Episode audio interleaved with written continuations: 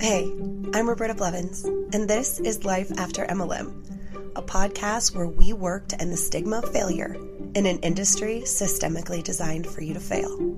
Join us as we dive into the real life stories of survivors, experts, and advocates to debunk the common myths and fallacies of cults, scams, and multi level marketing. Hey, Hunbots and Hunbros.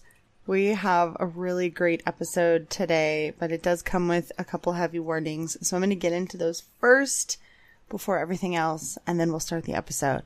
So this episode is with Andrea Dunlop, who is the host of the podcast Nobody Should Believe Me, which deals with Munchausen by proxy. So this episode, we are going to be talking about that. We're going to be talking about medical child abuse. We're going to be talking about CSA. We're going to be talking about female crime and female violence and all of those kind of topics. So it does get a little heavy. We do discuss details, not specific, but we do discuss details. And I just want to let you know I didn't cry while editing it, but I did definitely feel that uncomfortableness that I did when we had the conversation. It's just, as a parent, it's really, really hard to listen to this kind of stuff, but it's also really important to know what the signs are and what it looks like so that we can help kids that might be in this sort of situation. I also want to let you know that when we recorded this episode, the second season of the podcast had not yet come out. So any mentions of us saying like, "Oh, I'm so excited." It's out. It's already out. So you can go listen to it right now. It's great. It is amazing. I also want to give a little shout out to Eddie who is out on the trail. He said that he has been listening to the show and it's just it's nice. I've been catching up and watching his journey. He posted some pictures of Mount Shasta covered in snow and it was just gorgeous. And so I, uh, I wanted to give him a shout out and say hi because I know he's listening and I'm sure he's smiling right now. I also want to say thank you to our newest Patreon members, Jolie Giroux and Amelia Grace. I appreciate my Patreon members so much. And we don't have a nickname for you guys yet, so we got to figure that out. But, um, it's just, it's cool. Like this episode, I had some technical difficulties and I usually get it up much earlier than I got it up this week. And everybody was like super cool and understanding. And I really appreciate that because the AC went out and we're in this like heat advisory warning. Like, oh my gosh, it's so hot. And my computer like restarted on its own and everything that wasn't saved was lost. And it was like a nightmare. So I still got it up early. I just didn't get it up as early as I usually get it up. I just wanted to say that I appreciate you guys.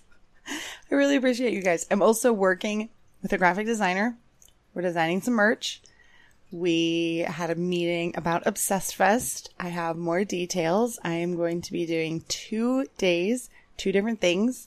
Uh, one sort of just a fun kind of like almost like a live TikTok thing.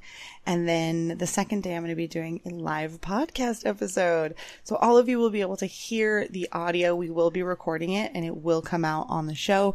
And then the video, I believe there's going to be video. The video will be really, if there's video, it will be released on Patreon.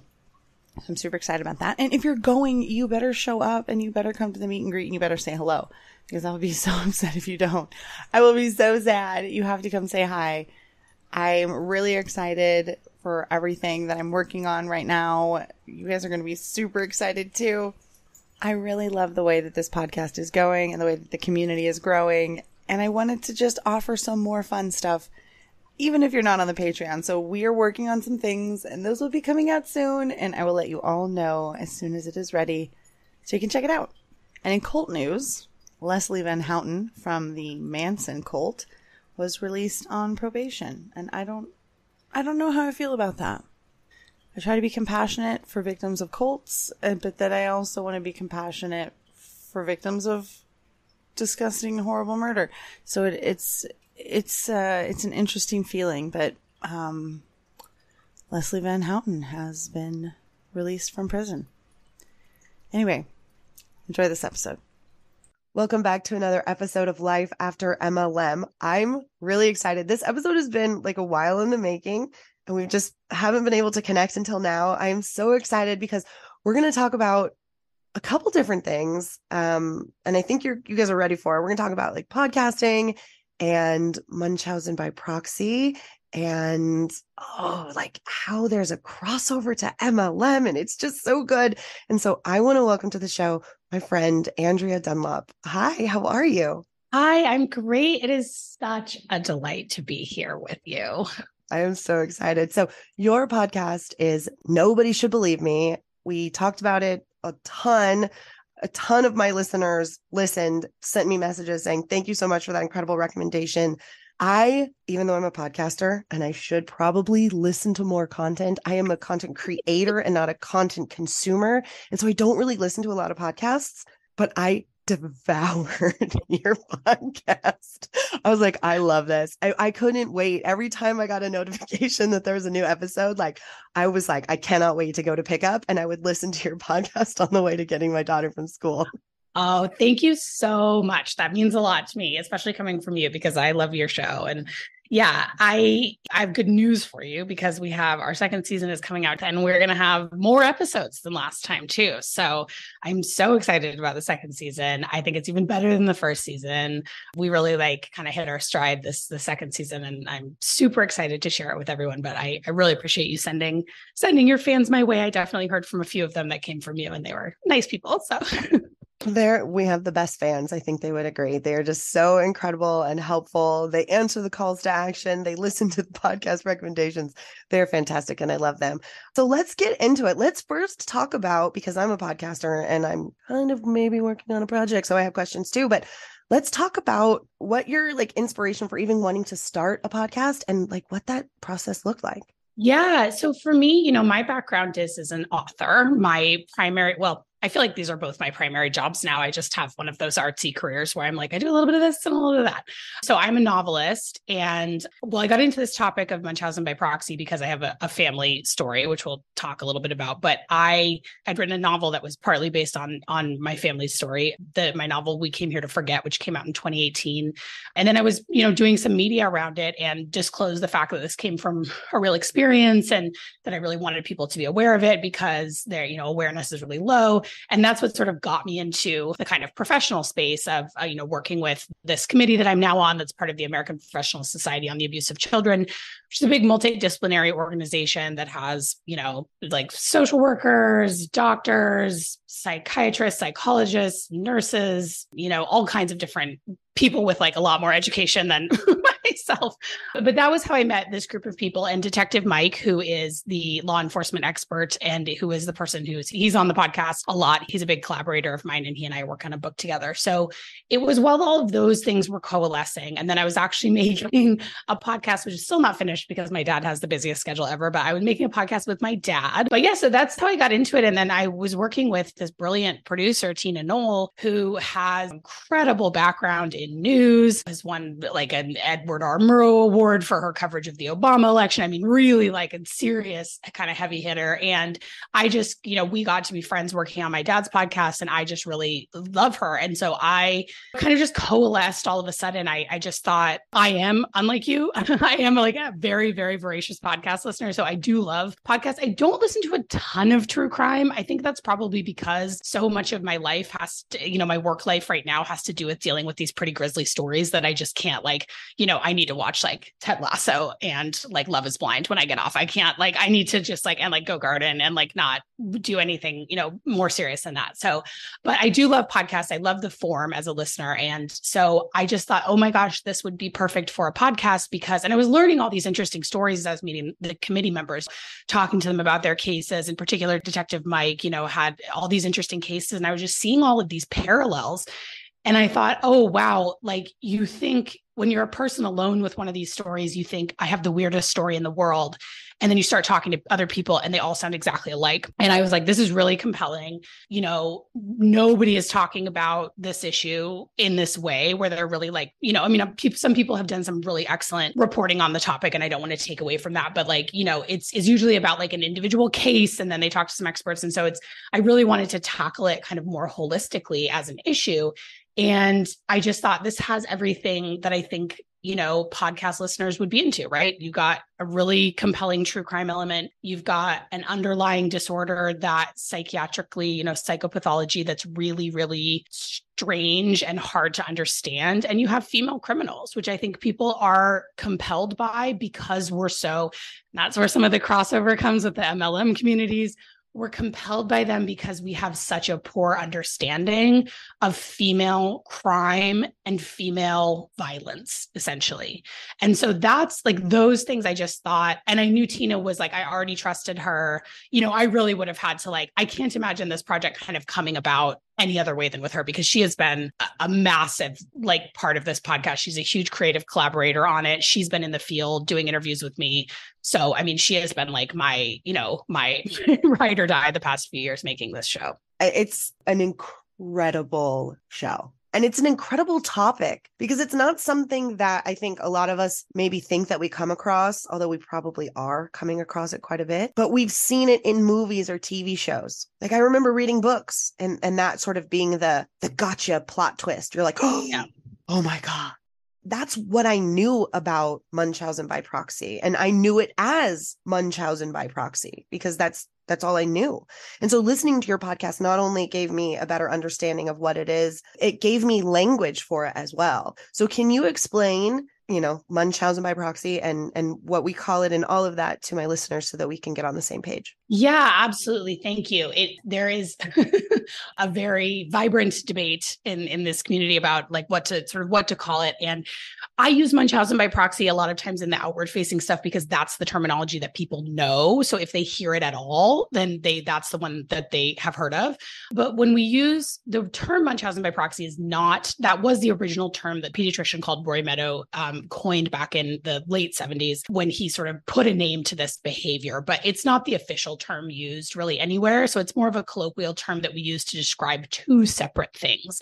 And those two things are the act of harming a child by fabricating, exaggerating, or inducing illness, right? And that is medical child abuse. So that is the name of the crime and the form of abuse being committed when a caretaker, almost always a mother, 96% of the time, mothers that we know of, it, when they do that to their child, that's what that is called.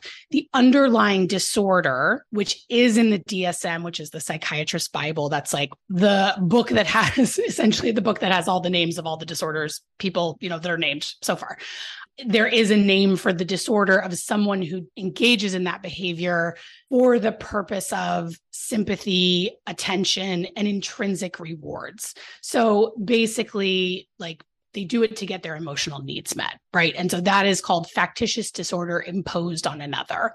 And it is it's included in this umbrella of factitious disorders. Factitious disorder imposed on self you can maybe see why these like didn't catch on because they're very wieldy um, but or munchausen syndrome as it's more commonly known is when you do those things to yourself. And again it's believed that people do it for the purposes of you know sympathy attention to be seen as heroic to be seen as you know oh you're a fighter and kind of get that attention. So there is a crossover with what's called malingering or malingering by proxy. You do often see these behaviors as well but if someone is just pretending to be sick to like raise money on a GoFundMe, or they're just pretending their child is sick, like a child that maybe they don't even have, you know, just to raise money, if someone's doing it just as financial fraud, that's what's called malingering. It can get confusing because, you know, a lot of these Munchausen cases also involve some financial fraud. But if someone is doing it in the absence of any external reward, that's when it sort of is tied to these disorders. But I always like to make sure that people, you know, it's really interesting to unpack the psychopathology behind this and talk about the why. But I always want to make sure people don't lose the sight of the fact that this is abuse and that children are being harmed and all of the other questions about why need to come later right it's all it should always be our primary focus to protect children and this form of abuse has a higher death rate than any other form of abuse it's thought to be around 9% so um so yeah it's it's really serious and you know, you kind of alluded to this, but one of the revelations of making the first season for me was that it's all of the experts that we talked to said it's a lot more common than people think it is. And it's like, it's a scam in and of itself that like I don't really talk about because it is more, you know, like you're saying, like a disorder. And so it has never really come across my path like that. But it it sort of is, especially the malingering aspect of it, of trying to get money Um, we see that a lot on social media. There's a lot of people that call that kind of stuff out. Unfortunately, not the call out, but that it happens. Um, and so, yeah, it's just, it's really interesting. It, it really made me think in a way that I had never thought before. Yeah. Yeah. It's, I mean, it's one of those things that once you see it, you kind of can't unsee it. And I think that that is part of the, like, people are very, in particular, Munchausen by proxy because it is a mother doing it to a child, which is really, I think, the worst thing that most of us can imagine, right? And that you talked about sort of it popping up in as a plot device, and it's usually a horror plot device, right? For that reason, because it's really the most sort of depraved thing we can imagine is a parent, a mother in particular, not just a parent, but a mother in particular, this person that we think should have the most instinctual drive to never ever hurt their child making their child sick possibly to the point of putting their life at risk in in some cases for their own emotional gratification. And that, that's a really horrible thing to sit with. But i always want people to understand that like the cost of not seeing it is that children are being tortured. I mean it's really eh, that's that's what it is. And so i think it's really like it's on those of us who are you know especially i think parents especially moms i think like are are really an audience that i always want to reach because i've become convinced that we're all going to come across a case in our life. I think it's much like child sex abuse where it was once thought to be extremely rare and this is this one in a million thing. And now we all recognize for the most part the culture has evolved. We recognize that like you're not going to go through your life without meeting someone who was a victim of sexual child abuse. In fact you'll probably meet a bunch of people. And i i think this is just as prevalent. It's just not being recognized. As a mother to think about that it is it's one of the worst things i could possibly ever think. And i, I even thinking in television shows or movies, it's always a horror device. Always. Yeah. It's like, you know, The Sixth Sense, there was something and there was a book that I read. I can't remember. Gillian Flynn did a book that that was yeah, a sharp device. objects. Sharp objects, mm-hmm. right? Mm-hmm. Um, and then we also think about like the Gypsy Rose case. Yeah. Yeah. And that's that's the most famous case of the modern era for sure. And of course, that one has the extra sort of like you know i mean the plot of that story as a real story is is really something because of course then you have this twist that she conspires with her boyfriend to murder her mother.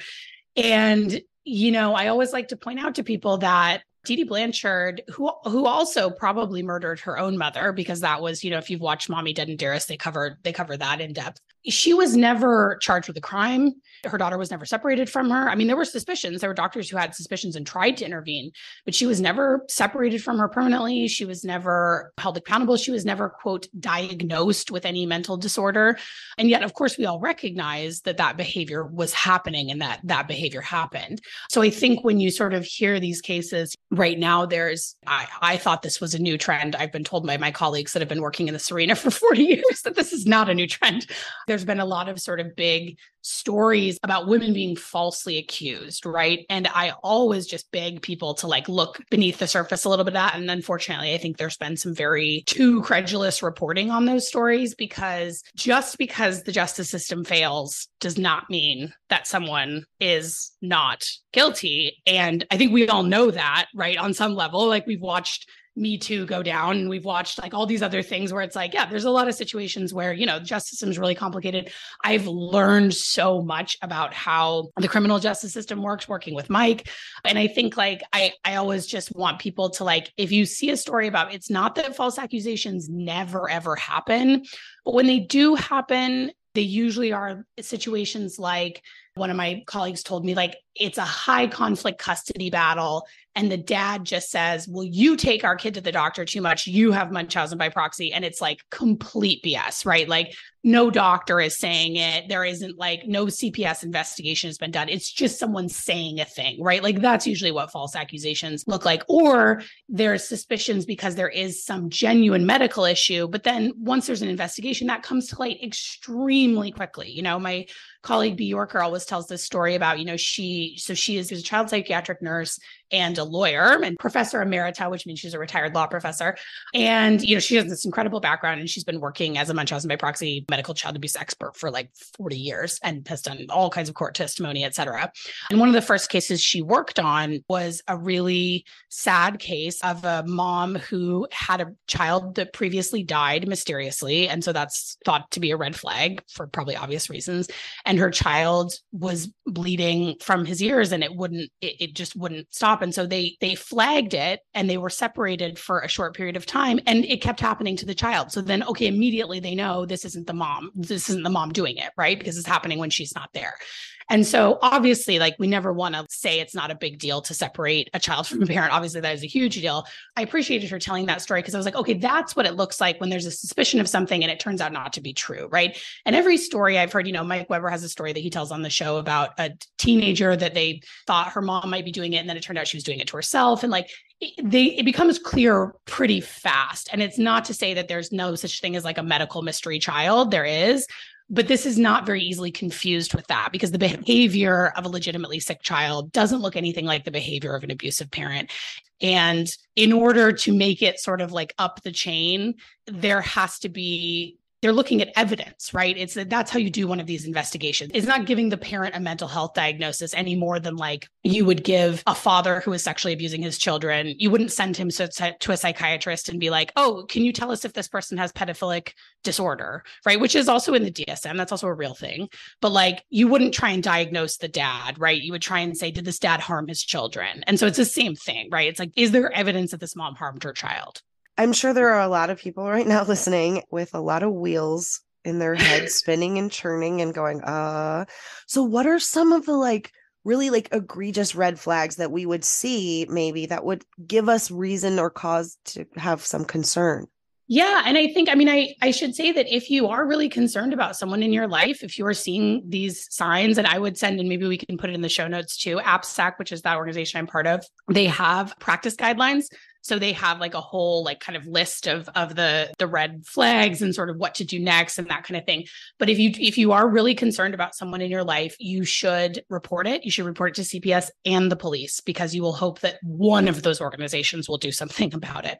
And unfortunately, the knowledge um, in both of those organizations in most states is is very low but you know nonetheless it's important to report if you feel like you're seeing something concerning. So i would say what it ultimately comes down to is that this is a behavior that involves intentional deception. A lot of times you see moms posting a lot on facebook or on other social media about how their child is sick posting a lot of pictures of their child being sick. If that doesn't match up with what is actually going on with that child. When Mike does his what's called collateral interviews, so when he's interviewing friends and family, they'll say a lot of things like, you know, and there are these things that we see again and again. And I always want to say these things with the caveat that there are most of the children you see who are preemies or who have a feeding tube, you know, legitimately have those issues. And that's not a reason to be suspicious of people who have, you know, kids with those issues at all. But there are these things that come up again and again. So we see, I think almost every case I've seen, the kid has been born premature. The feeling there is that that was done on purpose, right? That that was sort of where it started. And there have been offenders who've said exactly how they've done it. It's really upsetting. And you see, you know, another pattern that I've seen is if people have multiple children, their children will be born increasingly premature. So, you know, you've had had kids so you know that that sort of line of viability is around kind of 24 25 weeks. So i've definitely seen that sort of pattern where it gets kind of closer to that line. And of course any kid that's born really premature is going to have some legitimate issues right? So you can see where for an offender that's sort of a setup that's going to meet their needs right? Then the other thing you see is a lot of feeding issues. So almost every case that Mike has worked on, there's been a feeding tube.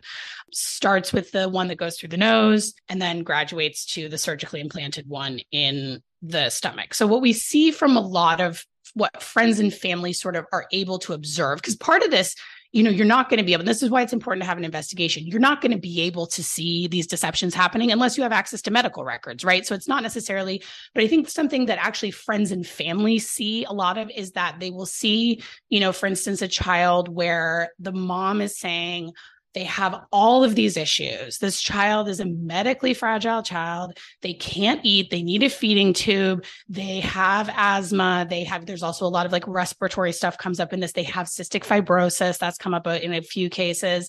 You know, they have this special need, that special need. They have autism. They have this and that. What other parents and people who are friends and family are observing is this is not what I'm seeing with this child.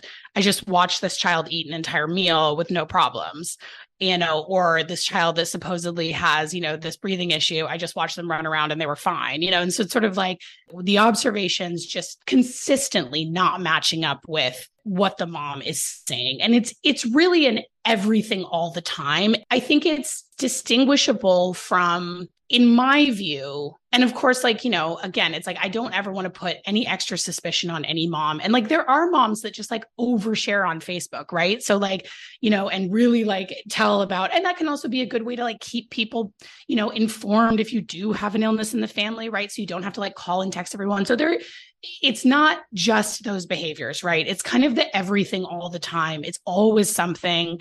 And then deception, right? So, like, okay, that person, you know, one thing that we see a lot and certainly happened in the case with my sister, you know, when for the parts that I was there, was you told me one story, you told this person this another story, and you told this person another story about this child's illness, injury, or this health thing that happened. And they're not a little bit different, they're wildly different. So it's looking for that pattern of deception. I mean, these offenders are pathological liars, and there's usually it's usually other stuff too. I mean, it's usually there's financial fraud, there's lying at work, there's you know, infidelity in their marriage. Sort of this huge pattern of deception. So I think if like those puzzle pieces are fitting to you and you really have a gut feeling, then you should report it. And then, you know, it's not like they're going to take that report and just immediately remove the child. I think that that's sometimes like people have that misconception, right? It's you know, CPS has to jump through a lot of hoops to do anything. It's very, we tend to blame sort of CPS and the police for like all bad things that happen without realizing that, like, for anything to like kind of go up the chain, it has to have approval from a family court judge. Like, you can't do what's called an emergency removal, which is when, like, if CPS does an emergency removal of a child, which is when they like show up at the door and take the child before they do their three month investigation. If they do that, that means that they have had to present a case to the judge to get a judge's order to do that, that that child is in imminent danger.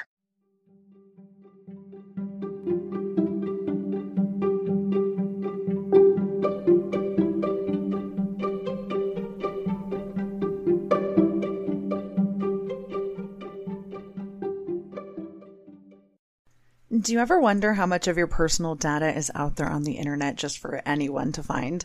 I promise it's more than you think. Your name, contact info, social security number, home address, even information about your family members. It's all being compiled by data brokers and openly sold online. This can lead to a lot of problems, including identity theft, phishing attempts, harassment, and unwanted spam calls.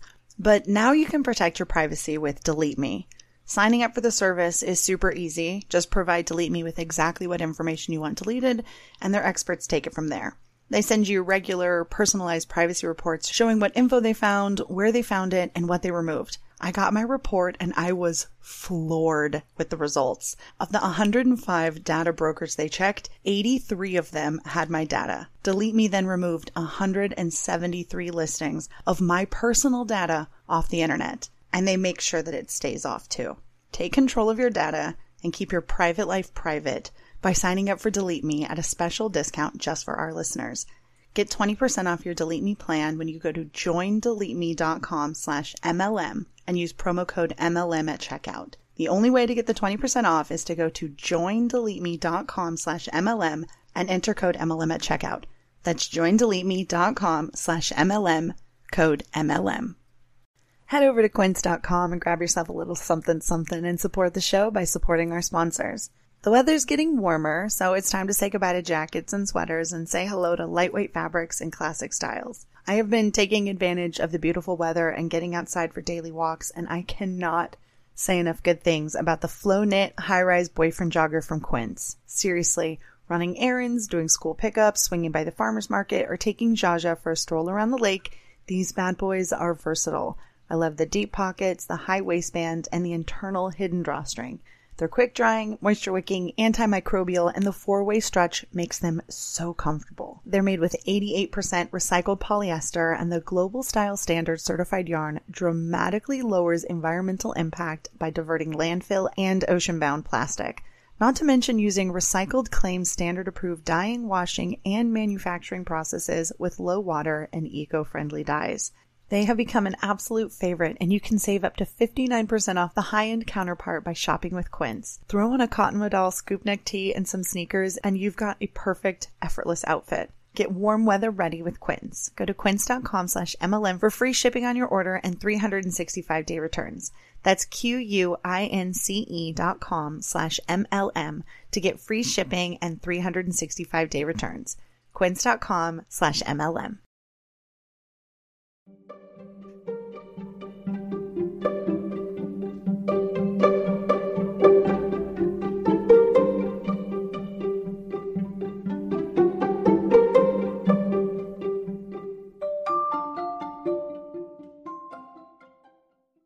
Right? So it's like one phone call from a like and most of these cases you know like the the brittany phillips case that we're talking about season two everyone knew something was wrong. People had reported her multiple times. Friends had reported her family had reported her doctor had reported her like before anything happened. And that's the usual trend right? It's not like so i always want to make sure people know like you shouldn't be scared to report. If you have a bad feeling, you should be scared to not report because something really bad might be happening to that child.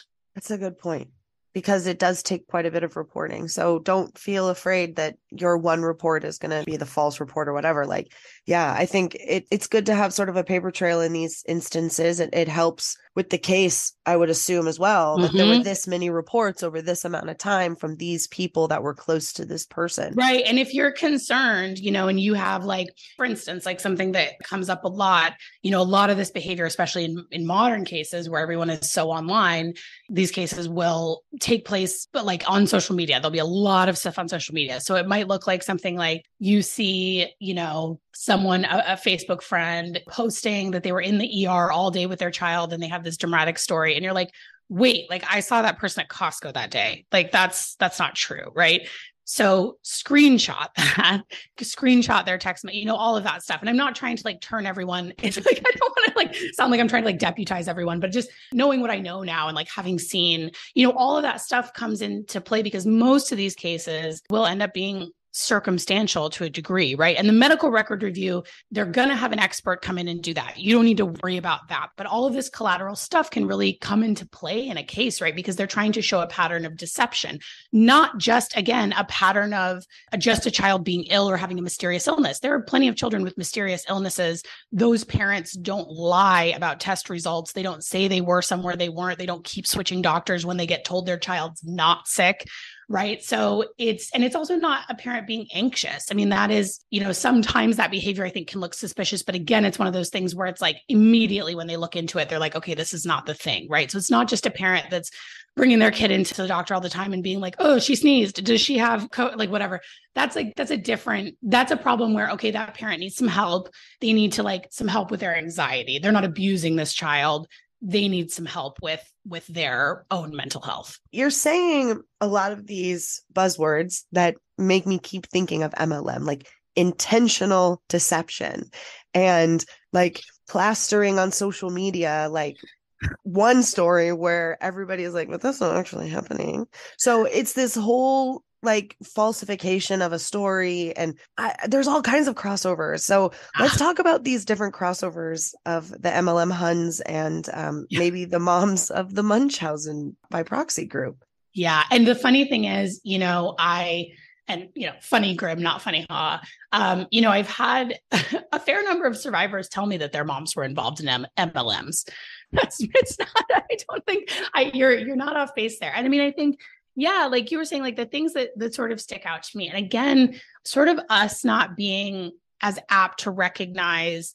like we can recognize a man being emotionally abusive or being an asshole or like yelling at people and sort of like that's like pretty easily recognizable right? We're like that guy's being a jerk he's yelling at people he's saying abusive things to them We recognize male violence, we recognize male emotional abuse. I think we're way worse at recognizing it when it's women because it's way more subtle and it's way different. It is that, hey, hon, like I'm trying to do something for you, right? Like that's the whole MLM thing. And so it is that cult like hold that people have. There's some stuff in the literature about Munchausen moms really having a cult like hold on their children because they will cut out anybody who's not a sort of true believer, right? If you question, and that is, you know, what happened to my family, right? Like we had concerns, we had questions about my nephew, and this is 13 years ago now. And that was it. We're out like that that was we were sort of dead to her from that point on and that is typical uh now that i've talked to survivors you know they will say like yeah it's so weird I, just have all these memories of like people that were really close and then one day they were just gone right and so it's that like you're with us or you're against us which is a very cult like mentality that i think really exists in in the mlm space as well Absolutely. That us versus them narrative and like you're just a hater if you're not with us you're against us. Right. Deleting anybody who is stirring the pot or asking too many questions. Right. Right. If you're constantly being, but, but Becky, I saw you at Costco. I know you weren't at the hospital all day. Right. Like, you were at Costco. Right. Deleted, blocked, gone because you Right. now know too much. Right.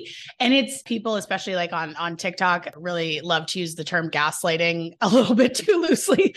Um, but you know, it's like I think everyone started to use gaslighting for like that person said a thing I didn't like, but it is truly gaslighting, right? Because gaslighting is someone trying to convince you that you're crazy, right? Like you didn't see what you thought you saw. Those leggings weren't actually moldy or whatever, you know, like or like you Right. didn't you're not seeing with your own eyes what what you're seeing like they're trying to convince you of their version of events rather than what you have evidence for and i think we all you know something that i think people have in common where like if you're involved in one of these stories or if you're involved in an mlm is that everybody watching from the sidelines thinks that would never be me I would know, I would know something was wrong. I wouldn't fall for it. I wouldn't get pulled into that. And it's like, yes, you would. Like, it is totally human nature. If you are in a vulnerable position in your life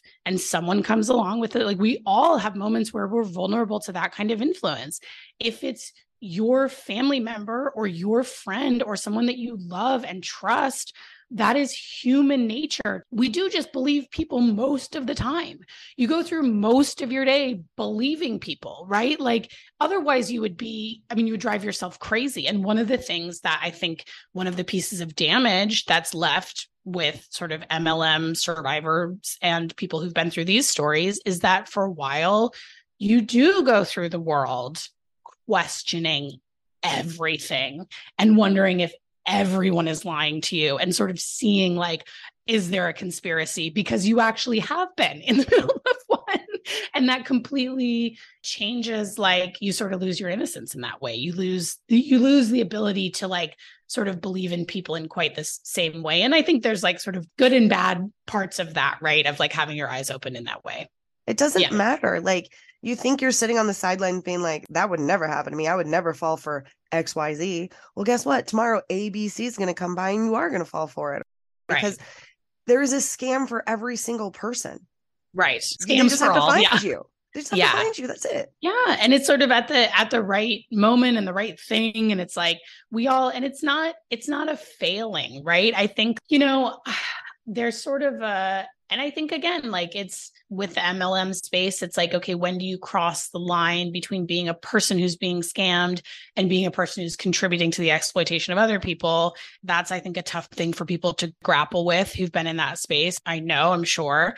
And I think that for those of us that have been involved in one of these, at least for a while, if you were credulous, you feel bad about that. You feel like, oh my gosh, I should have seen it sooner. But I think too, it's like you don't know what you know until you know it. What I have no sympathy for in both cases is once people have been presented with all the evidence, then you are making a choice. Right. And like there is a point where the smoke should clear. And if you are continuing to participate in it, if you are continuing to defend an abuser, in either space, right? Like if you are continuing to exploit other people or you are continuing to defend an abuser and protect an abuser, then you are culpable, you know? But I think like you can't just because you believed that person initially, like that's not a failing, it's not a weakness, it's it's not a wrong thing, you know, it's just a human thing. I completely agree with you. It's like once you can see it, you will always see it. You'll always have this little bit of like, like you said, you lose your innocence it just it it all of this breaks my heart. The fact that you just yeah, like abusers, like you're seeing the abuse, you're culpable to the abuse, you understand, you've actually done the work and and listened to the people who are trying to educate you and you still continue to side yeah. with the abuser. I, and it's, I don't have a lot of sympathy either. No, and you have to I mean and I think again with the similarity to MLM space it's like if you have to get in deeply conspiratorial thinking to continue to defend your position, then your position is wrong. if you start using words like witch hunt and like, I mean, you know, it's like you see this sort of language around it, right? Where it's like, you know, I'll read these cases and it's like, okay so you are you know because like the dads are such interesting figures and we interview three three dads four dads actually total with fabian in the first episode and they were all dads that were protective dads and tried to intervene and three of them did so successfully and one of them you know his the, his case got dismissed which is an absolute the mary welch case which is an absolute you know travesty of justice there. But you know it's like they were presented with the evidence and they made the right choice right? And they chose to like see what was happening. And of course they felt terrible. They felt shame. But then there's like i mean i would say from the stories i've heard it's like half and half you know? Like there are dads then that just like refuse refuse to look at the evidence. And the way that they justify that to themselves is you sort of get in these really like conspiracy. This doctor's out to get us. It's all coming from this family member that doesn't like us. It's the doctors getting kickbacks from CPS for parenting classes, which is like one of the most sort of hilariously off base things I've heard where I'm like, I don't think that's how pediatricians make their okay you know or like it's a corrupt co- it's like okay you know, we talked about sort of false accusations. Sure, if it's a dad in the middle of a nasty custody battle and he says this woman has MbP and literally no one else corroborates that, or like one other whack job family member corroborates it, but there's no doctors, there's no CPS people, there's no guardian ad litem that's saying this. But if you have multiple doctors, multiple times, multiple CPS investigations, you have the police saying it, you have family members saying it, you have friends saying it, you have, you know, XYZ, you are looking at evidence in the medical records of like, you know, concerns from doctors of lies about their health, then there's no excuse. And yet people do. And I think it's like, that's where it really is a cult like mentality where you're like, yeah. I'm going to find a way to justify this belief system that has nothing to do with evidence, with logic, common sense, human behavior, like all those things like have to go out the window at some point to keep believing that there is nothing wrong here. Yeah, I, I couldn't even imagine. I mean, being a father in a home of a child who's being medically abused and being presented with the evidence and experiencing it like experiencing the investigations experiencing cps showing up experiencing right. friends and family saying i'm concerned right watching your child suffer and still being like, mm, Right. No, you guys are all just against her for no reason. And I mean, I love her and I believe her. I mean, and right. you also have to think like again with an MLM when you were all in at that point, right? Admitting that you promoted a scam for the last X right. amount of years or whatever is really right. hard. Right. And I think it battle with. It is. And I think it's one of those things where it's that sort of like there's a sunk cost plus something even sort of much, much more powerful than that, where if you have been in it for a long time, if you have been that parent that has been looking the other way, I mean, it's in MLMs too, because you're doing harm, but like, especially with this, it's like at some point you can never admit it because for you, then you would have to live with the fact that you'd let it happen for, for a, you know, years and years and years and years and years. I think that there's like a tipping point with these with the dads in particular but with other family members you know the person's parents the person's siblings whatever.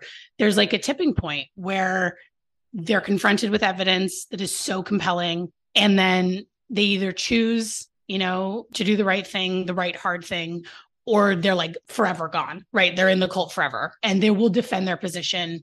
It does not matter what you put in front of that person. It doesn't matter if you put video evidence, it doesn't matter if they see it with their own eyes, like they will believe what they believe. And you know, I you talked to Mike Mike Weber who's the detective on the podcast.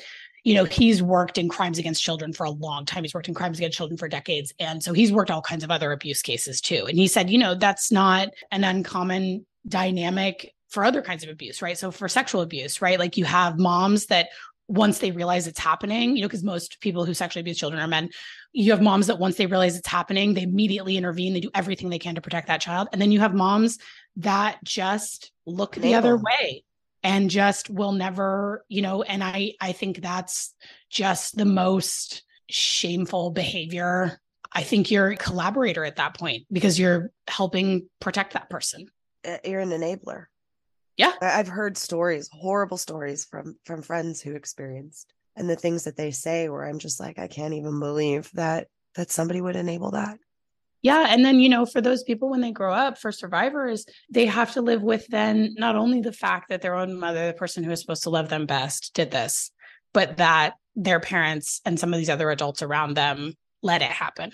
Yeah there's definitely a point of no return absolutely yeah. where you you are presented with enough factual evidence that there there's no question to the contrary right whether right. it's like MLM, you, you are, whether you it's child culpable. abuse. Yeah, exactly. Right. Exactly. There's a point of no return. And there this is the end of the line. You go left or you go right. There's no right. going back. It's left or right from this point. And thankfully a lot of people choose to say, I'm, you know, this is bad and I'm gonna fight this. But the the ones that stay, the enablers, at that point there's no going back. There's no going back from that point no. yeah you have become that thing now. And like it's it's really you know i really admire the work you do because you're using what you learned in that experience to fight it right? And that's that's not everybody that can do that. I mean, I think like these experiences on both sides of this that we're talking about, you know, are very traumatic. And so it's like if someone just wants to like leave an MLM and never, you know, talk about it ever again, and that's what they need to do, then like that's if that's what's healthy for them, like that's perfectly. And like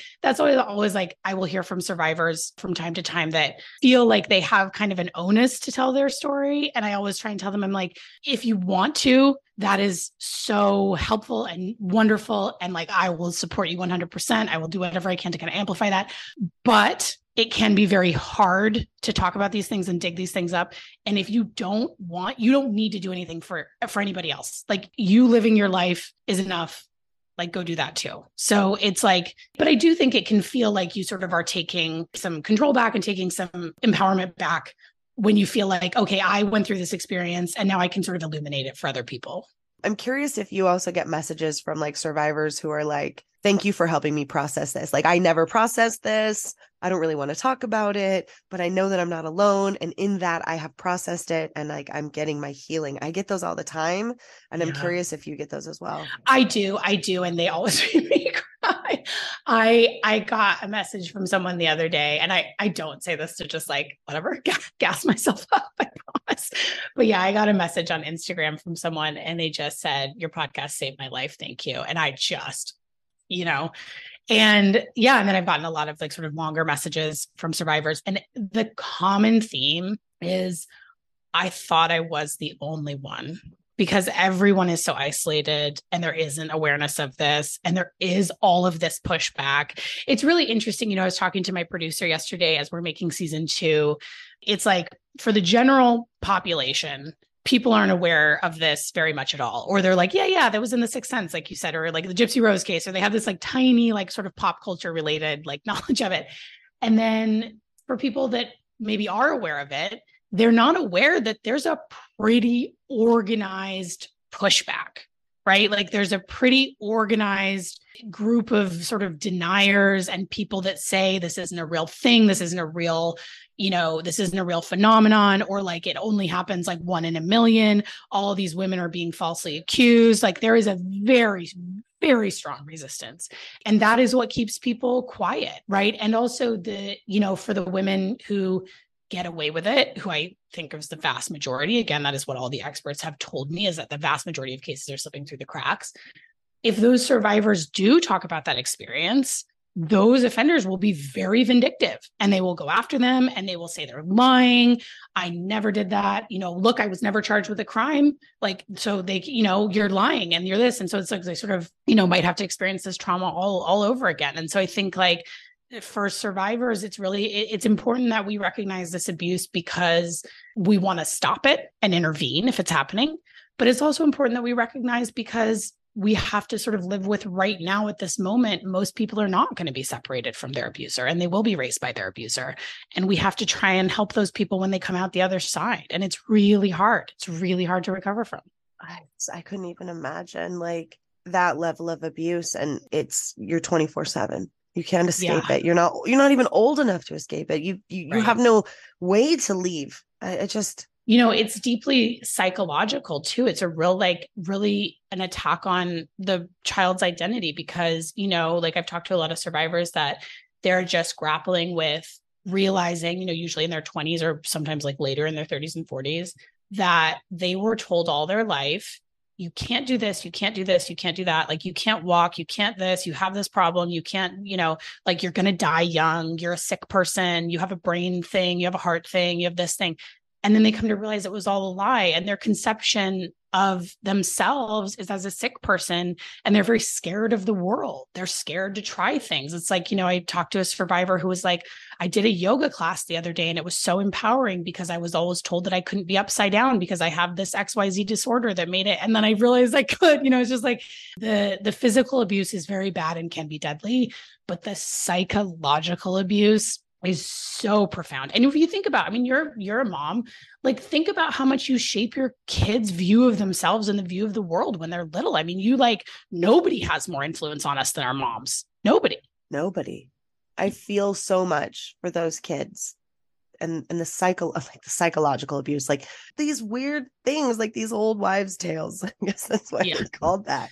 Yeah. But the the intentional aspect of it is what really strikes me because I'm sure we all have parents that say ridiculous things, but to know that it is an intentional deception to get what you want and what you want is attention and right love. you want to be the heroic mother and you know you see like people these women kind of out there in the world and they are like the super mom. You know, they're on this board of the thing for sick kids and they're the president of the PTA and they're like, you know, and everyone's like, oh my God, that mom is so brave and so amazing. And like, you know, just lavish with these things of like, because there is sort of no more sympathetic position in society than to be the mom of a sick kid, right? Like, so they're totally exploiting that.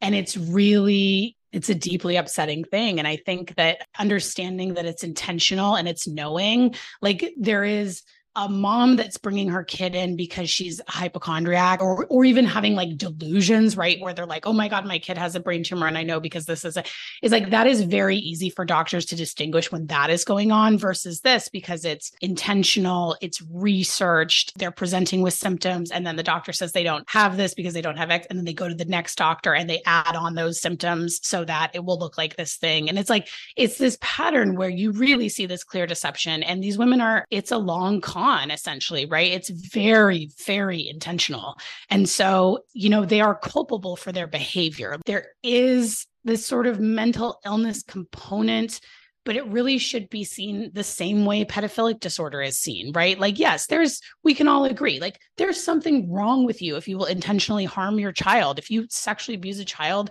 do do we think that you are mentally well? No of course not. Does that mean that we're going to prioritize your treatment over the safety of your children? Absolutely not. I think that we can all agree that there's like a line that you cross. And yes like no parent is perfect. Every, every we all do things to mess our kids up even when we're doing our absolute best you know? And there's a lot of parents that like end up in the system that that shouldn't be there that if they could get some more support if they could get you know if they weren't having to like live in poverty then they wouldn't you know or struggling with substance abuse or whatever. Those are a lot of issues that can make parenting really difficult that can where the parents can be helped and the family can stay together. And there's a reason that's the mandate for for CPS i think you know cps lives in the in the popular imagination in this way of like oh my god it's this like sinister you know but no it's a bunch of 24 it's a bunch of idealistic 24 year old girls who are getting paid nothing for the most part. Like it's almost all women a lot of young a lot of turnover you know who came out with a social work degree and like go into this work. And their mandate is to keep families together. So they try and most states like they will try everything they can to keep a family together and that's as it should be. But i think we can all agree that there's just like a line that if the behavior crosses it, if you almost kill your child because you suffocated them, poisoned them, put something in their IV line, took blood out of them, poison them with salt you know like these cases that i've seen. Like if you if you have been shown to be intentionally starving your child to make it look like they have feeding issues like you're done. You shouldn't be around children anymore. I'm not saying like you know that that person's mental health shouldn't be attended to in some other way but like i don't think they should be around children just the same way that like if you sexually abuse a child sorry no no more being around children for you. And we sort of have agreed on that as a society right? It's like we have these safeguards that we put in place. Like you're on a list and you can't go near schools and whatever. And it's like we need that for this, but we just don't recognize the abuse in the same way. But I think I would like to see us all in sort of a cultural agreement that, like, if a mother almost kills her child, or if a mother is really harming her child with these behaviors, that she should not be parenting that child anymore. She's not a person that can be trusted around children or vulnerable people.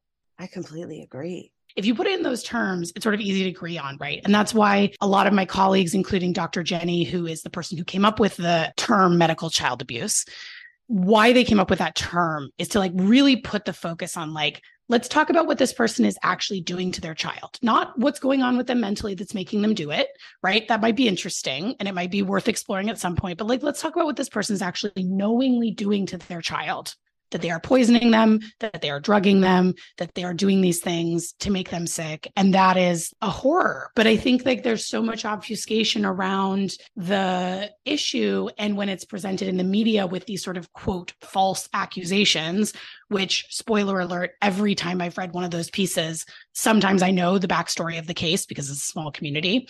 Sometimes I don't, but I can just like read between the lines and I'm like, yeah, that's not a false accusation. that's a person who slipped through the cracks, right? Because they're like, I, I know enough about the context to see what's not being said. And so, you know, I think it's very easy to sort of be like, oh, this is an exotic thing. It almost never happens. It's like this poor woman, because that's what people want to believe. People don't, I mean, I've I've seen this resistance over and over again and from really good people. Again, this is not like I've had to understand this and I understand how hard that is to accept, but it's like people just like kind of don't want to live in a world where women would do this to their children. They just don't want to live in that world. They don't want to have to sit with that. And especially they don't want to live in a world where a mom who seems really nice and lovely and normal and it's your mom next door who's in the PTA like we don't want to think of that woman being capable of the worst thing we can possibly imagine right? We want to think like yeah they're going to seem like Jeffrey Dahmer. They're going to seem like a weirdo. Like you know like they're going to seem outwardly sort of I I don't want to use the word crazy because I feel like it's not that's not a good or helpful term but like you know they're not going to seem outwardly psychotic right? And we all would like to think that someone who is capable of this sort of like ultimate depraved act would not seem normal. And in fact they seem extremely normal. I mean, I sat with Hope Ybarra and interviewed her, and you know, for the season one finale, that was and, incredible, by the way. Oh, that was a wild experience. It was a wild experience. And I think about it a lot. And, you know, I know what she's done. She's on the very extreme end of the spectrum, right? She almost killed her daughter. She could have killed her daughter multiple times. It, absolutely depraved behavior. Sitting with her, you wouldn't like she doesn't seem scary. She doesn't seem dangerous. She was so warm. She cried. She seemed, you know, again, where we don't recognize female violence, right? Like right. it's the tears, it's the poor me, it's the I've been through so much. And then, like, you sort of walk away and you remember what she did, and you're like, no, no, no. Like these women's lives don't end up well a lot of the time. I mean, a lot of times they turn the behavior back on themselves so it's like yes I, I, do feel empathy for her sort of on that level like just as a human being but i'm also like you know you're not really taking full accountability because you say you don't remember. I don't think that's likely that you don't remember. And you know, you did this thing. Like that's the reality. And and we shouldn't soften the reality of what she's done or what any of them have done. I mean, listening to your podcast, and I, I won't give spoilers because I really do think that if any of this conversation has been interesting to anybody, that you should just go and listen to it because it's fantastic. And the whole first season's available. But like the things that she did, I was like, I didn't know a human person would even think to do that. Like, I didn't even know that's a thing that you can do. It was so depraved and so yeah. desperate and so evil. Yeah. That I'm just like your own child. I I couldn't imagine doing those things to my worst enemy, let alone right. my right. own child.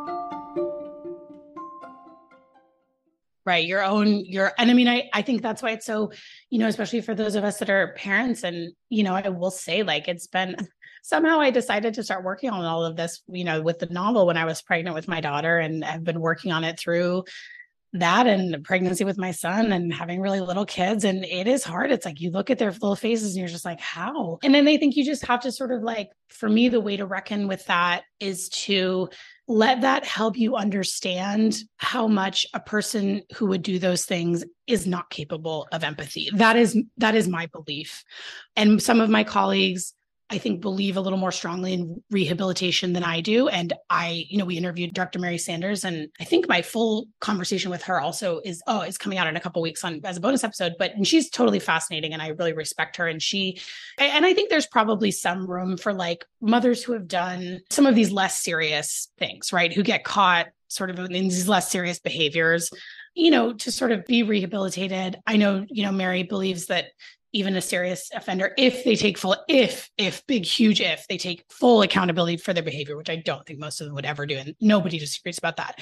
I really don't understand how you could do that to your child and be capable of any empathy whatsoever because i just feel like that part of you would have to be so turned off to do those things you know and and that really like there has to be the presence of psychopathy to to be able to do those things. And so i think that is a very tricky it's a very tricky sort of type of offender. And the thing about what I said, where it's like you have one of these stories and you, it's the most shocking story you've ever heard.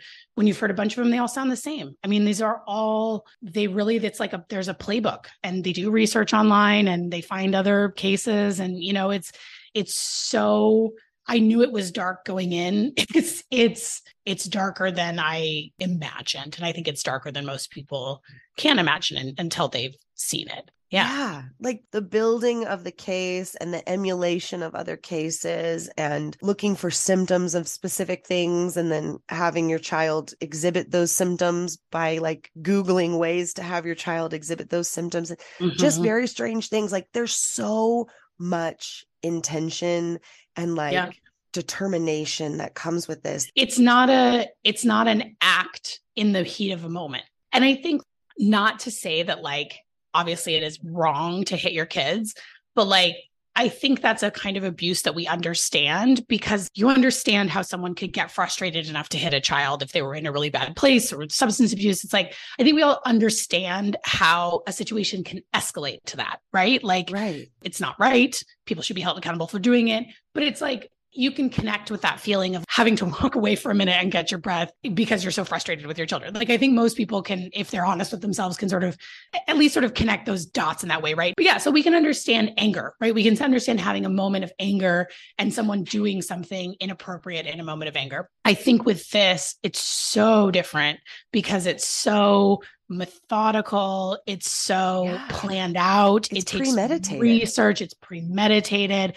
You know, it's ongoing, right? It's this long, long series of events. And, you know, we were talking to, we interviewed Dr. Jenny, that colleague I mentioned, she's an incredible colleague on on this committee and she's she's local here in Seattle. She's a child abuse pediatrician and she has worked in the field of child abuse since like the 1960s or 70s. So she, she was around when this happened. She was around when, you know, she was one of the first people to like be a child abuse pediatrician. She like wrote the first exam for child abuse pediatrician, so she's incredibly knowledgeable. She's retired now, but she she had been a child abuse pediatrician for a long time, and she's worked in child abuse and just as a pediatrician for many you know for decades. And she said, you know, you sort of take the amount of medical records of like a healthy five year old, right? You know, it's this, it's this small stack, right? Like I can think about like, okay, I have a four and a half year old. I can think about, and we've been very blessed. She has not had any health issues. So we've had like, you know, two urgent care visits for high fevers that, of course, you know, dropped the minute she walked in the door. And then like her regular well child visits and like a couple other, you know, whatever small things, right? So you have like that, that's a sort of normal medical file, right? She said, then you have the ones where the child has a chronic illness. So children with cancer or cystic fibrosis, and they're like a bigger stack. And then you have the ones from these cases, and they're like three times as big as the ones of the kids that have a chronic illness. So the amount of things that are happening, the consistency of it, the amount that these parents are taking their children to the doctor. One of the things that came out in the public record about my public record request about my sister's case was there were 75,000 pages of medical records for a five year old. What? And, you know, again, with the caveat, my sister has not been charged with a crime. We're going to talk a little bit more about her case in season two and what I've sort of uncovered about it. But I mean, that's just like another thing that makes these cases so complicated, right? Is there's just so much paperwork to go through. I mean, an expert has to sit and review 75,000 pages looking I mean, for. I, mean, I feel like even the fact that there are 75,000 pages should Yeah. be the biggest red flag of all. it is it is a red flag. I mean, I I don't know how you could accumulate all of that. You know, and again, like I've uh, all of these cases have 10,000, 20,000, 30,000. I mean, it's the numbers are always like, you know, I've seen Mike like has pictures of like the boxes and boxes and boxes and they fill an entire bookshelf. And for really little kids, for kids that are a few years old. So, I mean, it's and I think that that's one of the things about this is that like sometimes you have something like that's more of a sm- sort of quote smoking gun, right? You have like video evidence, you know, or you have what, you know, we were talking about that separation test where like, okay, this child has all of these issues. Do you separate the mother and then immediately all of the issues resolve? Like, okay, that's a that's a big piece of evidence. But it sort of, you know, it does come down to a lot of times if you don't have video evidence, it comes down to is there any other explanation for all these things? Like, is there any other plausible explanation for why this child is having all these issues? And then again, looking for that deception. It's also with deception. It's not just the mystery, it's also like the mother is the only possible, like, this is the only possible explanation. It's just such a fascinating topic. And I'm I'm so appreciative to you for making the podcast so that we can it, it brings language to something that we're experiencing all the time and we don't even know. It helps us see the red flags and not only like, hey, this is kind of a red flag, but also like what the worst possible scenario of ignoring those red flags could be and Yeah. the abuse that happens and the exploitation of children which Yeah. is just something that we're tackling a little bit more this year because it is so important and it comes up in so many areas. Yeah. And if we really are, you know, going to help the children, then I think we should really be talking about the actual issues that affect them. And and this you're saying is you're saying this is the number one It has, um, according to a couple of studies, it has, it's believed to have the highest death rate of any abuse. And because you can see like why this is very physically, you know, can be very physically dangerous because of, Well, and that's when it's in that induction, induction stage, right? When we're talking about things like poisoning or suffocation or that, that kind of thing. I mean, not only like the long-term effects of poisoning and suffocating and, and doing horrible things to a child in the formidable growing years of their life, but like you also said, the lasting psychological and mental impact for Yeah. the rest of I mean, this is the rest of your life. Yeah. Yeah. And it's, you know, I want survivors to be hopeful and know that they're not alone. And i also want us to take this seriously and understand like how big the impact is even if a child does survive. And yes to your point like kids get used as sort of a, a weird like i don't know moral panic go to right? Where it's like oh the children the children and there are a lot of things I, I think we probably talk about that are being done sort of in the name of protecting children that are, have nothing to do with protecting children right? And that is like a big sort of political football right now. But i find this i always want to emphasize like i think this is an absolutely apolitical bipartisan issue. I think that is demonstrated by this coalition of us that are working on it. Did i you know have on my bingo card for like 2022 2023 that i would be friends and working with a, like a, a boomer you know bachelor the police detective from texas? Like no i did not but here we are it's like i think something that like and you know there's a lot of the people i've talked to on the podcast are um, not that I've gotten into politics with them, but uh, are I'm sure we are from very different ends of the spectrum. This is Fort Worth, Texas. No surprises there. I think like it's it, that's been an interesting part of the experience too. But we all sort of see it clearly and understand like this is not. I sort of say that prophylactically because I don't want anyone to turn this into a political issue. Right. And, and that's how I feel about MLM too. It's like there's a lot of us that have very different beliefs on the back end, but we all believe that right. these structures are inherently deceptive and immoral and, and harmful, evil and yeah. harmful yeah. right yeah and so that's the common ground and that's and i work with a lot of a lot of boomer white guys too shout out sometimes yeah. listen and yeah i mean uh, listen the, they're great those allies are important and it's like that's a strength right i think it's a strength to be able to work with people that and i think like you know i again we probably get on a whole tangent about this i won't but i think it's it's something i've been thinking a lot about because you know the the family that we're talking about in the second season is the the guy is the sheriff bill waybourn who's a sheriff in tarrant county and he is i just absolutely adore him I mean, i'm sure like not we don't have a single single crossover in our political beliefs but it's I it's made me think a lot about how I think the media would have us believe that the other side is all idiots and they I, I think that like that goes both ways, right? I'm like, well, and they also trust me and over here I'm like a wildly liberal, you know, novelist from the Pacific Northwest and they trust me and I trust them. So it's like, you know, I think if we all keep believing the worst in each other then we're just not going to make any headway. I completely agree with you. Yeah. Thank you so much for coming and being so candid and sharing. So, I'm so fascinated. I, I loved season one. I cannot wait for season two. Do you want to do some questions with me? Sure. So I, I edited these a little because, you know, we're not talking about really MLM. I mean, there's a little bit of crossover. So a little MLM crossover, but give me a word that encompasses how you feel about medical child abuse. Oh my gosh. Um, aware yeah, I think we should all be a lot more aware that that's a thing. That's a thing. Yeah. Like just seeing it clearly. Yeah. Give me your top red flag mm. to maybe going ahead and making that report that we've been on the fence about. I would say to people to trust your gut and watch for that pattern.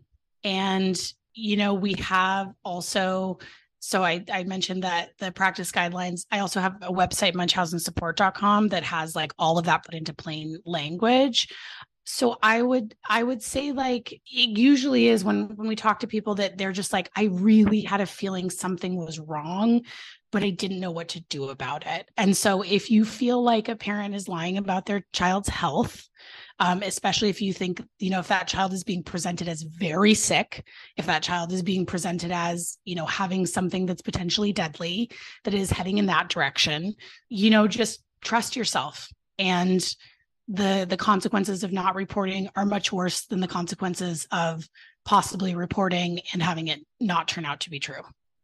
Great advice. Trust your gut if your gut says mm, that's the biggest red flag because moms like moms know right i mean i think especially moms we know do. like all of us know but i think like when you get that really bad feeling that something is not right around a child and you ignore it like that's just it's it's not the right thing to do. And we would feel this way if you had like the same way that you would report it hopefully if you felt like a coach was being really creepy with the kids or a teacher was being really creepy or a pastor. That just you just something wasn't right you know? Look into it. Like talk to the other people in that community. See if they're noticing the same things I feel it. I feel that. Yeah, for sure. This is the MLM crossover question. And I'm going to ask you, in your opinion, what you think the worst MLM out there is.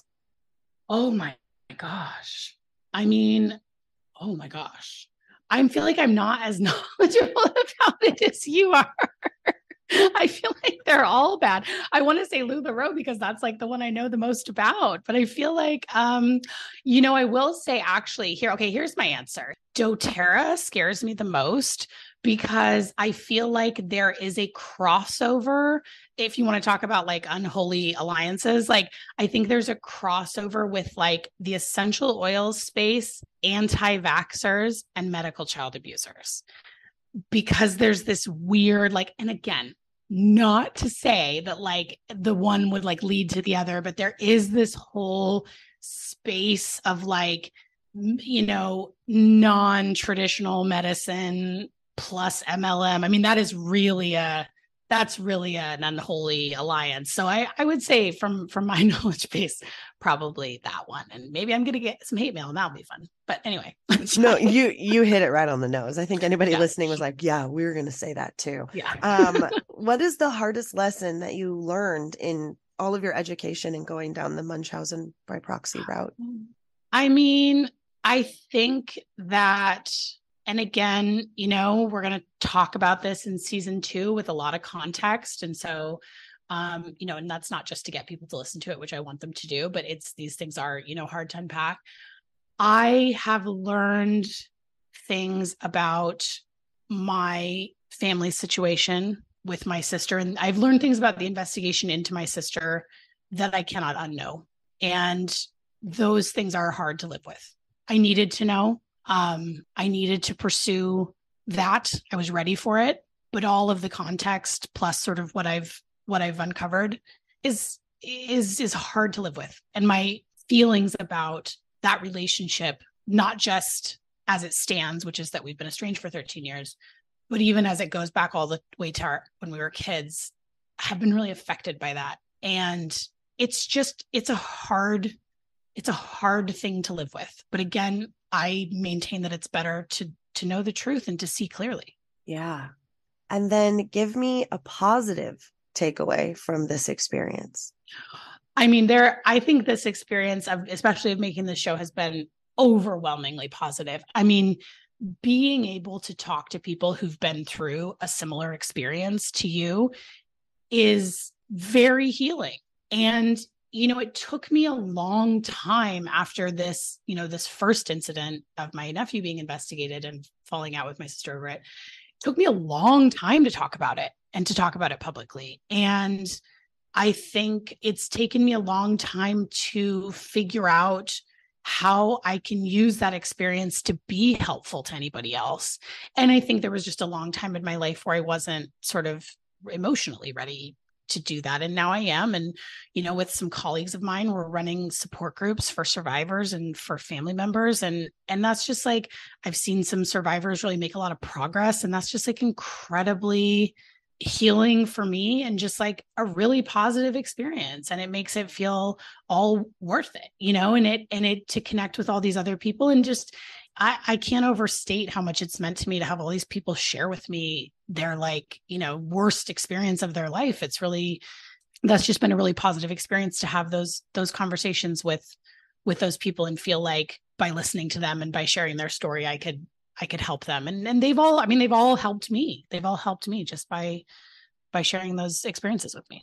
I love hearing that. It, it makes me feel like warm inside that there's so much positive after yeah. all of this. Yeah, it's more positive, I think, than maybe maybe you would expect, right? It is like dark material, but there are I've seen people who've acted absolutely heroically to save their own children, to, you know, doctors who put their careers on the line, to intervene. Mike Weber is an amazing guy who's worked so hard and has such a deep sense of right and wrong. And, you know, so it's really like, even though this podcast and this issue, you are looking at the worst of humanity, like you also just see these examples of people just and human resilience. Like I just, I talked to some survivors who I'm just like, I don't know how you are just like still standing. And it is amazing what people can live through and still go on and build a life. You know, I think that's just like, that's very inspiring. And I just, I never want people to give up on survivors just because I think sometimes when people hear how severe this abuse is and the sort of psychological elements, they can just be like, oh, well, no one who lived through that could be okay. But it, you know, that's not true. Humans are amazing, can live through things and be resilient. And not every single one, obviously. And obviously, it always will be with someone, but like that's been, I found more to be hopeful about than I expected. Yeah. You know, there are other ways to be your kid's hero you know, you can just support them like like just religiously. Look at Andrea Swift. That worked out for her really great. So yeah. you can be a really wonderful, supportive, loving, and just like fan number one of your kid. And you can be their hero that way too. You don't have to save them from the perils that you put them in to be their right. hero. And that is not, that is feeding your own ego and need. And it's not wrong for like the other sort of MLM crossover is that part of what like gives the space for both medical child abuse and MLMs is the absolutely horrific way we treat moms in this country, you know, and the lack of systemic support and like not to say that that's an excuse for anyone to be, you know, an MLM hun or medical child abuser, but it creates a breeding ground for those things to exist. And we have this sexist belief about moms that they're not real humans, right? So that they wouldn't be capable of the full range of human behaviors, including evil ones. And it's that sexism that keeps us from seeing this when it's right in front of us. I think like it's the same with MLMs, right? It's like they flourish because women are in these impossible positions. Right. Right. It's like, uh, what? Not her. She's the sweetest. You're like, well, yeah, that's kind of why she's the sweetest. Right. She's hiding like, something. No, man, she's a, like an evil con artist. I mean, look at Deanne from LuLaRoe. She My looks God. so sweet and nice. She talks the talk. And I mean, yeah, it's, it's just like if, if I met Deanne, you know, at a thing, I'd be like, what a nice lady, you know? she's obviously incredibly sinister. like it's it just it's it hides very well in the female form and we are bad at recognizing it. And people just you know, and I think like men are very uncomfortable with the presence of female evil um, or the idea of it. Like they don't want to think about, I mean, not all men, obviously, but like there are men that don't want to think of women having those dimensions, right? Like it's funny how this plays out. And I think like it's kind of similar with maybe the MLM space, but like it can play out on both sides of the political spectrum, right? Where like, you know, on the right, you have this sort of like mothers are these like holy sainted, like women in the home, women would never hurt their children because women are like, you know, inherently made to be mothers, right? So that's sort of where they hide on that side. And then on the other side, you know, you have with feminists, there is the idea of that you should always believe women. And that is a very tricky one for me, as you can imagine, because of course, most women would never lie about their ch- child's health or any other sort of big traumatic thing. But there are some women who would. And so I, I like what Mike Weber says, which is believe the evidence, right? It's like we have to accept that women are equally capable of harm as men. I mean, I believe that it comes out in a very different way, but women reinforce systems that are harmful. Women harm, you know, others. It's it's it looks different, but it's it's just as present. I don't think women are inherently good any more than like any other human beings. Women are human beings, capable of all kinds of human being things. completely agree. Completely agree thank you so much for for coming and having this chat where can everybody find you follow you and listen to your show Thank you so much. Um, yeah, so the, the show, Nobody Should Believe Me, is available wherever you listen to podcasts. So, you know, for most people, that's Apple and Spotify. I have website, andreadunlop.net, where you can find about all the things I'm doing. I'm also very much on Instagram. I'm not on I uh, have pretty much ducked out of Elon Musk's Twitter these days and I'm no longer on Facebook. So that's really the only place I am. And munchausensupport.com is the place to go for resources specifically about this. We have resources for, for professionals there. So if you are a social worker, teacher, doctor, law enforcement person listening to this, please go there. You can also get in touch with us there if you are a survivor, family member, or a therapist who's treating one of these folks that we have resources there for everybody and you can get in touch. So that that's the place to go for that. And I will make everybody's life easier by throwing everything in the show notes so you can just click you, the link. I will send you all the links. Thank you. Uh, again, thank you so much. You are an absolute joy. And this was a really, really fun conversation.